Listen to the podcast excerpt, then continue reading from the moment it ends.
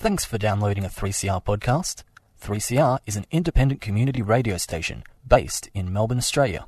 We need your financial support to keep going. Go to www.3cr.org.au for more information and to donate online. Now stay tuned for your 3CR podcast.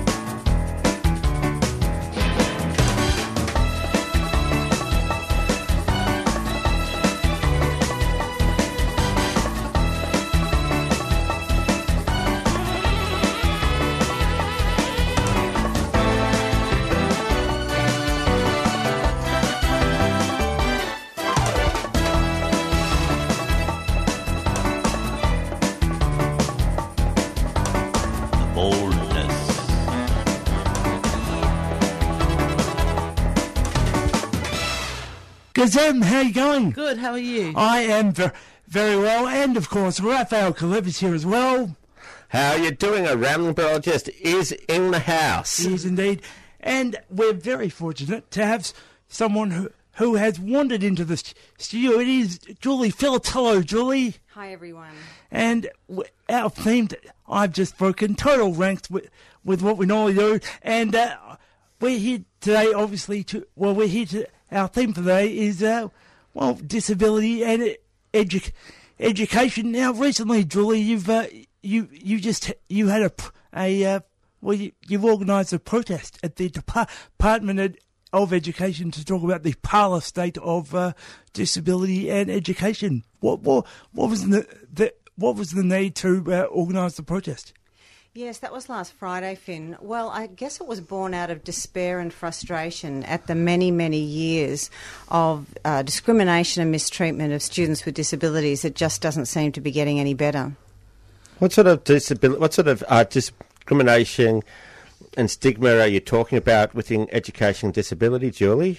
So there's a whole lot of things that are happening and have been happening for a long, long time, and that is um, the failure to just give kids the supports they need, the refusal to let them attend school, um, the refusal to let them attend full time like the other kids, um, suspensions and expulsions on the basis of behaviours that are linked with their disabilities.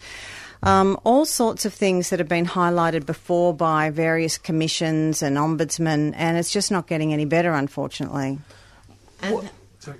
how many and what sort of people with disabilities? Is it just autistic people living with autism, or is it other disabilities? Well, it's interesting you ask that because I guess um, over the years, I would say that um, a lot of the clients I work with do have autism now as compared with, you know, 10, 15 years ago. But really, my clients have um, a lot of cognitive disabilities like autism, ADHD. Um, we have cerebral palsy, physical disabilities, paraplegia, deafness, vision impaired. Um, but yeah, there are a lot of autistic kids that are, are getting probably treated worse than others at the moment, which is really quite sad. Um, and in your protest, what sort of things did you entail? How how did you come across what you wanted to put across in the um, the Yep, so we had um, a number of speakers that were representing sort of different problem areas. So we had um, parents that had had to sue the, the Department of Education just to get supports for their kids. We had um, kids themselves with disabilities who uh, were speaking about how difficult it's been for them. One who was using a communication device um, and who wasn't really allowed to communicate through school. We even had an ex teacher who um, used to work at um, Bendigo SDS where they had cages and they used to restrain and lock up kids. So we did have a wide variety of people speaking, and they all had the same very sad and very distressing story to tell. And is this just a modern um, experience, or has it been happening for many years?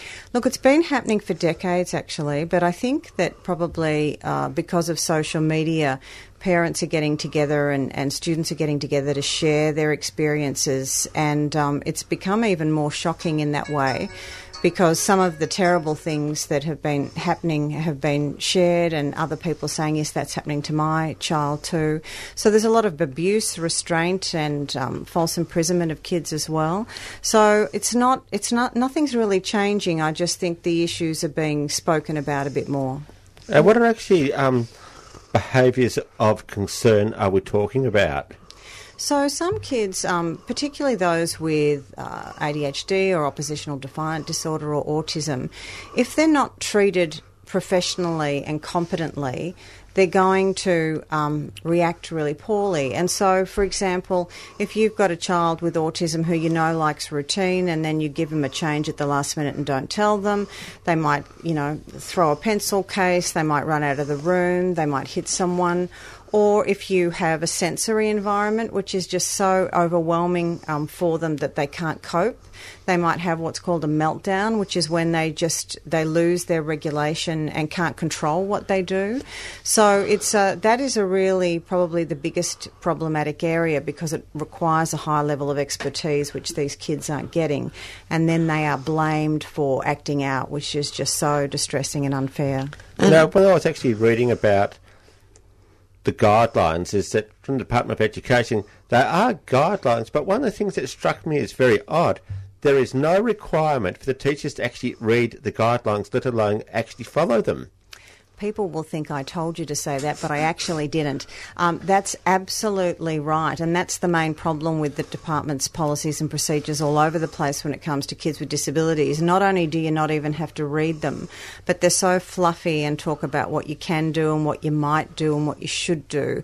And in fact, recently I had a regional director say that the reason that my parents w- didn't have the right to find out if their child was being restrained or not was because the guidelines only said they should be told, and he emphasised the word should, Mr. Christopher Thompson. And so there, that's the problem with these guidelines, that they are non binding whatsoever, so they're actually quite useless. Just a question. Um, in the schools, what sort of facilities do the teachers have in giving the the, the people living with these issues medication?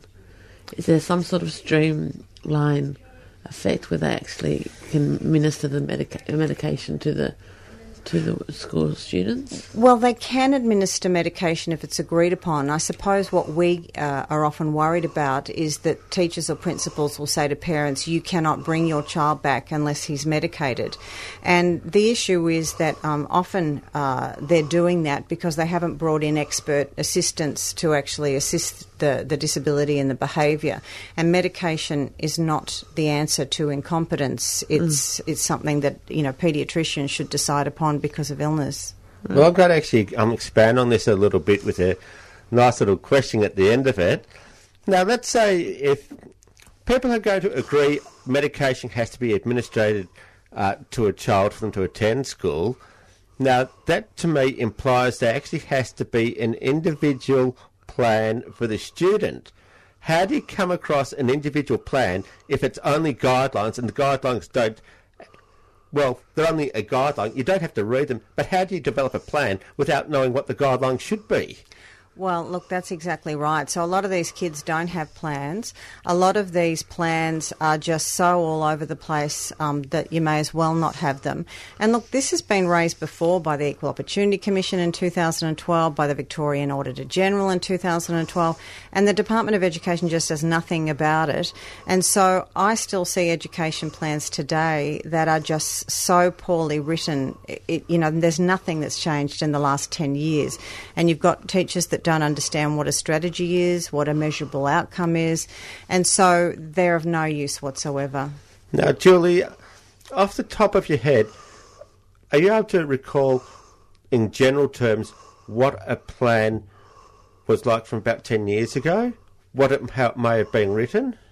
So often you'll have a plan which has maybe um, some a few goals, none of them measurable, and um, a couple of strategies, um, and uh, you might have like one page to cover a child who's got multiple disabilities that needs to learn, you know, six subjects.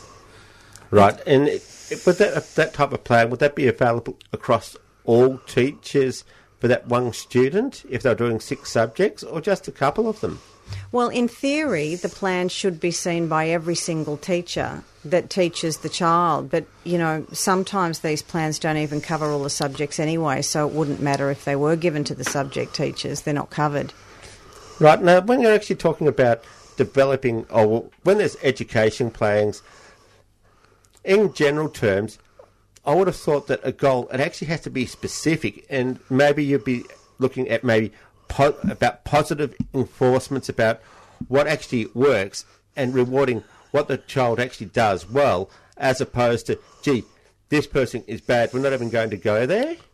Yeah, well, in terms of plans like for behaviour, that's exactly right. So a- lot of the plans that I see, uh, um, you know, the goal is Johnny better behave better, and then the, the the strategies. Well, they're not really strategies. It's more like sometimes contracts. If Johnny does this once, here's the punishment. If he does it twice, there's the bigger punishment all the research in the world tells you, and so do practicalities, these things don't work. But unfortunately, it doesn't seem to matter whether education plans and behaviour plans work or not in schools. They just keep on doing the same thing. And, um, and these children actually get more traumatised and more stigmatised, and the whole thing just gets worse, unfortunately. Well, let's say I'm taking. I'm going to take up do some advocacy on behalf of people on the autism. I'm going to just call it autism because it makes my life a lot, lot easier. I don't like the word on the spectrum because how do you define a spectrum? It's autism or it's Yeah, not right. autism. It's pretty straightforward. Okay, now, and this little uh, part is quite often with people with autism, they've got a specialised knowledge of one particular subject. Now, to me, that implies me think an education system. If you had a person who's, let's say, passionate about, let's say, English, for example, and is really bad at science, it might be that behaviours of concern. They might only incur in a maths class or a science class.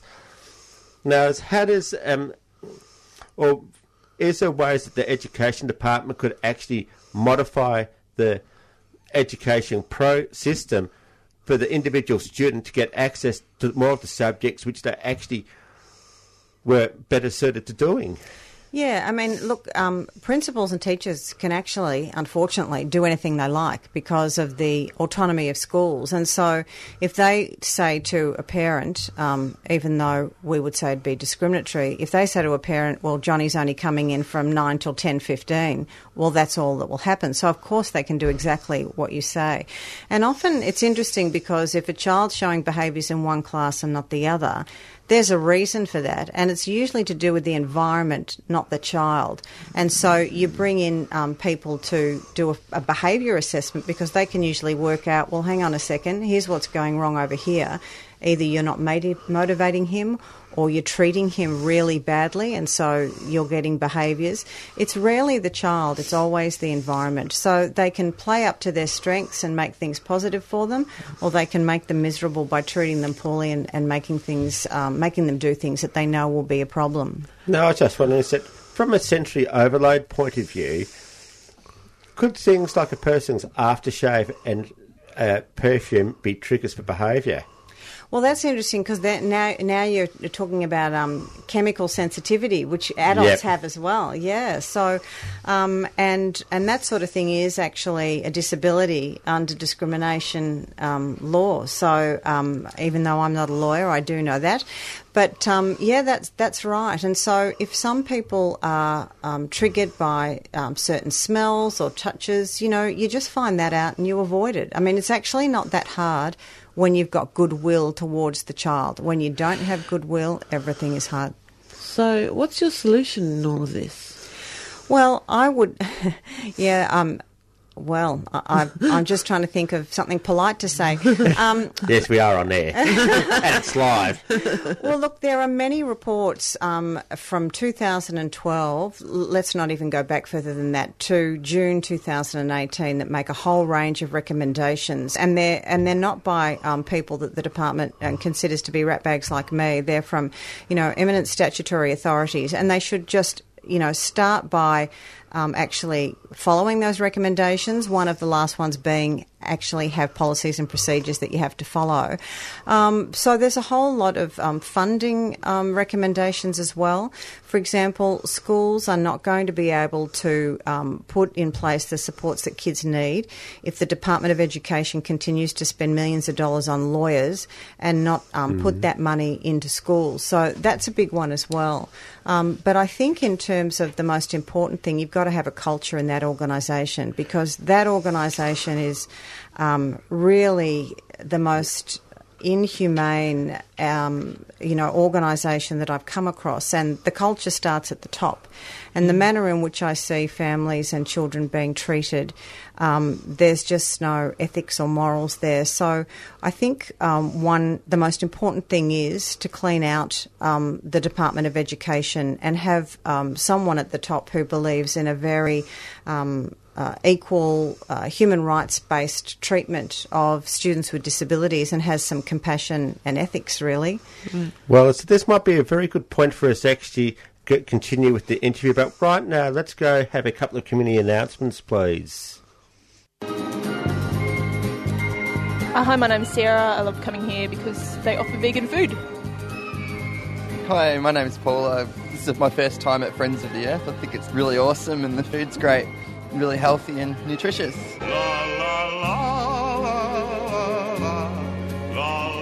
Friends of the Earth Food Co op, 312 Smith Street, Collingwood. A tuneful experience.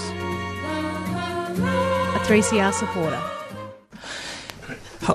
Hello, and we're back. It is the boldness. It is, what are we? It is about 17 past 6 as I go off mic. Um, and you- you're with Phin, J- J- Gizem, and Raphael, and our guest tonight is Ju- Julie Phillips, who is a disability advocate, and we're talking disability and education, and more specifically, I guess, the uh, education system the failures of the education system within in Victoria. Uh, b- before the break, we were talking about how the how the department was uh, tr- treating treating students and parents when when uh, when when people do br- have to bring the take these their cases to court. wh- wh- What does the what does the uh, educa- what's the what strategy does the education department use there? Yeah, well, that's a good point, Phin, because that's, you know, an extension of the complaints process, and that's the other problem. I mean, nothing should ever have to go to court, should it? And, you know, to think of parents, um, just plain average, everyday parents suing the state of Victoria is quite alarming.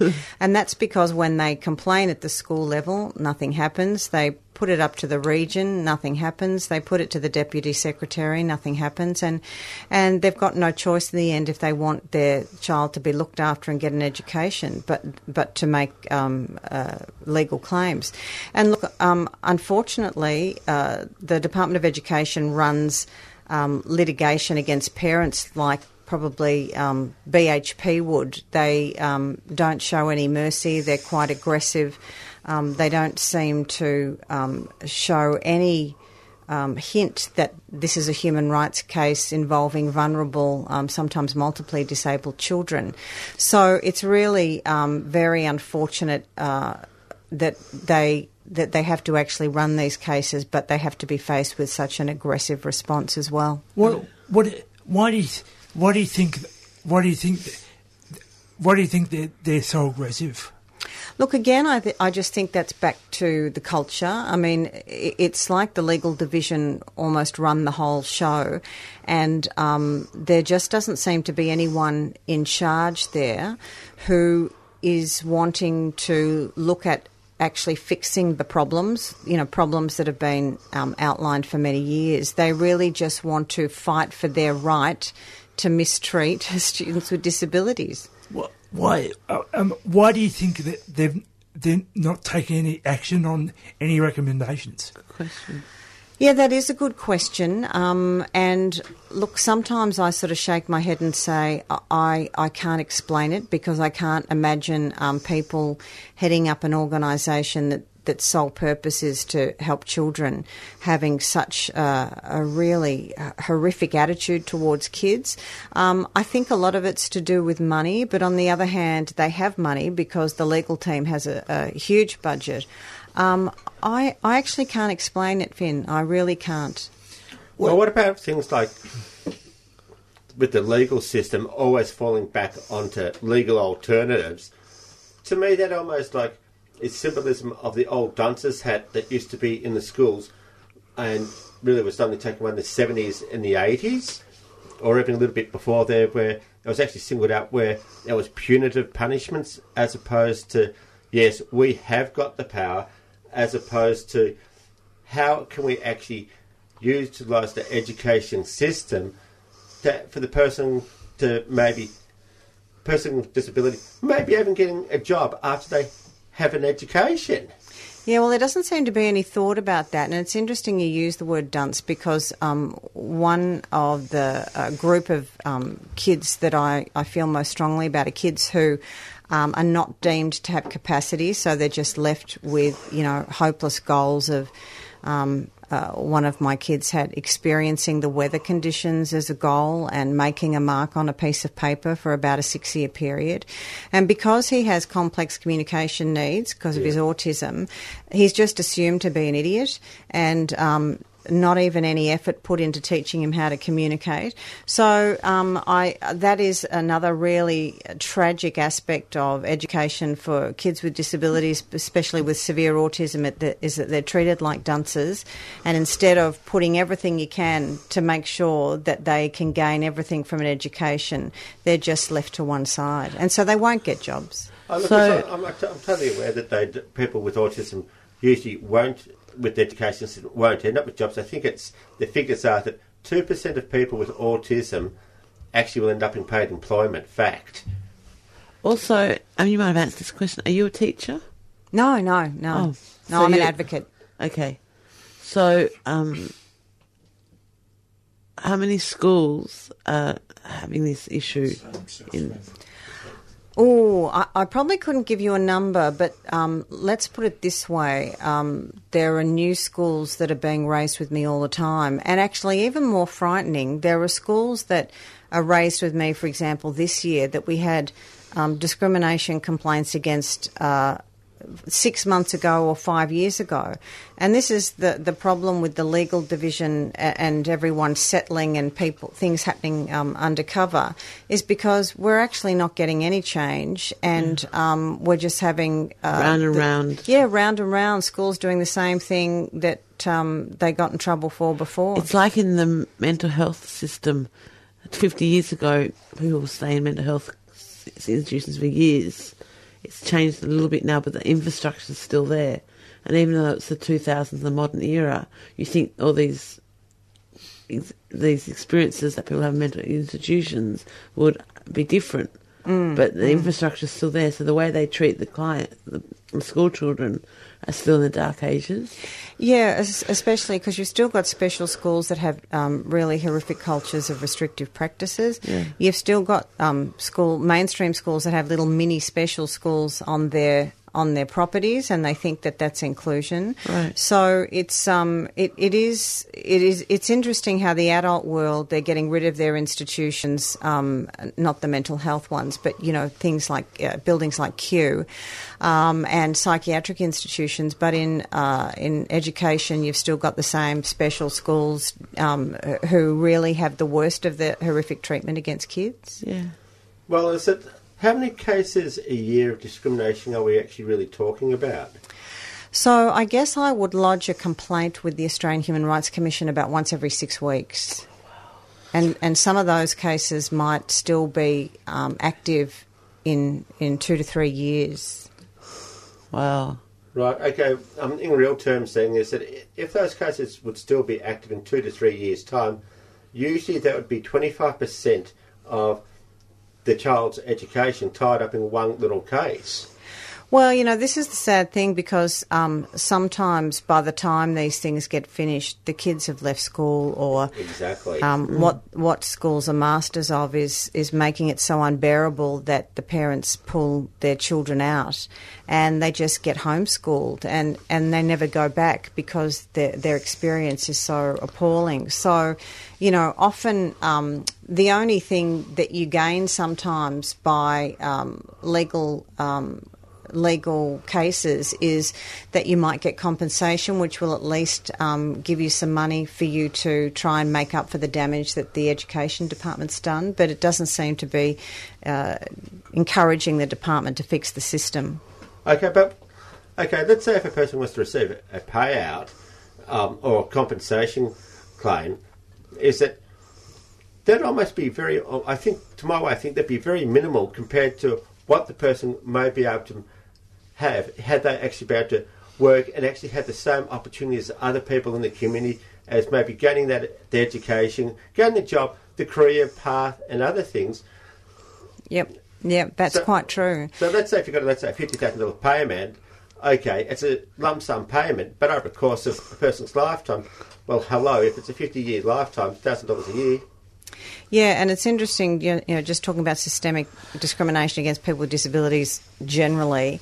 The um, the payouts, if you look at the courts in discrimination, disability discrimination matters, they're not nearly the same as, like, for example, if you get sexually harassed. So again, um, people with disabilities seem to just not attract the same. Um, I don't know whether it's respect, worthiness. Um, it's just not sexy, and uh, to me, it just reflects the way the whole society regards people with disabilities. So, so unfortunately, unfortunately, uh, we're running fast out of time. If people want to, if people want to know more about, I guess wh- what's going on in the education system from your point of view, what's the best way they can look at? What's the best way they can find information, Julie? Um, there's um, a website www.educationrights. Oh, I hope it's a com or an AU, and there's a Facebook page, Disability Rights Australia. So just yeah, just Google uh, education rights protest. You should be able to find it. That's how I found it. Um, so, so um, thanks very much for joining us, Julie. Thank you very much, Julie. You're welcome. Thanks, guys. Thank okay, you. now we have been talking with Julie Phillips, disability advocate. Next up, keep listening to Completed by Lovely. This has been the truth, and that's why we're going out with the song by the Bipolar Bears, Fact or Fiction. Thanks very much. We'll be back on, I think it's the 17th of November this month. Keep listening to 3CR. See you. Thank you. Bye bye.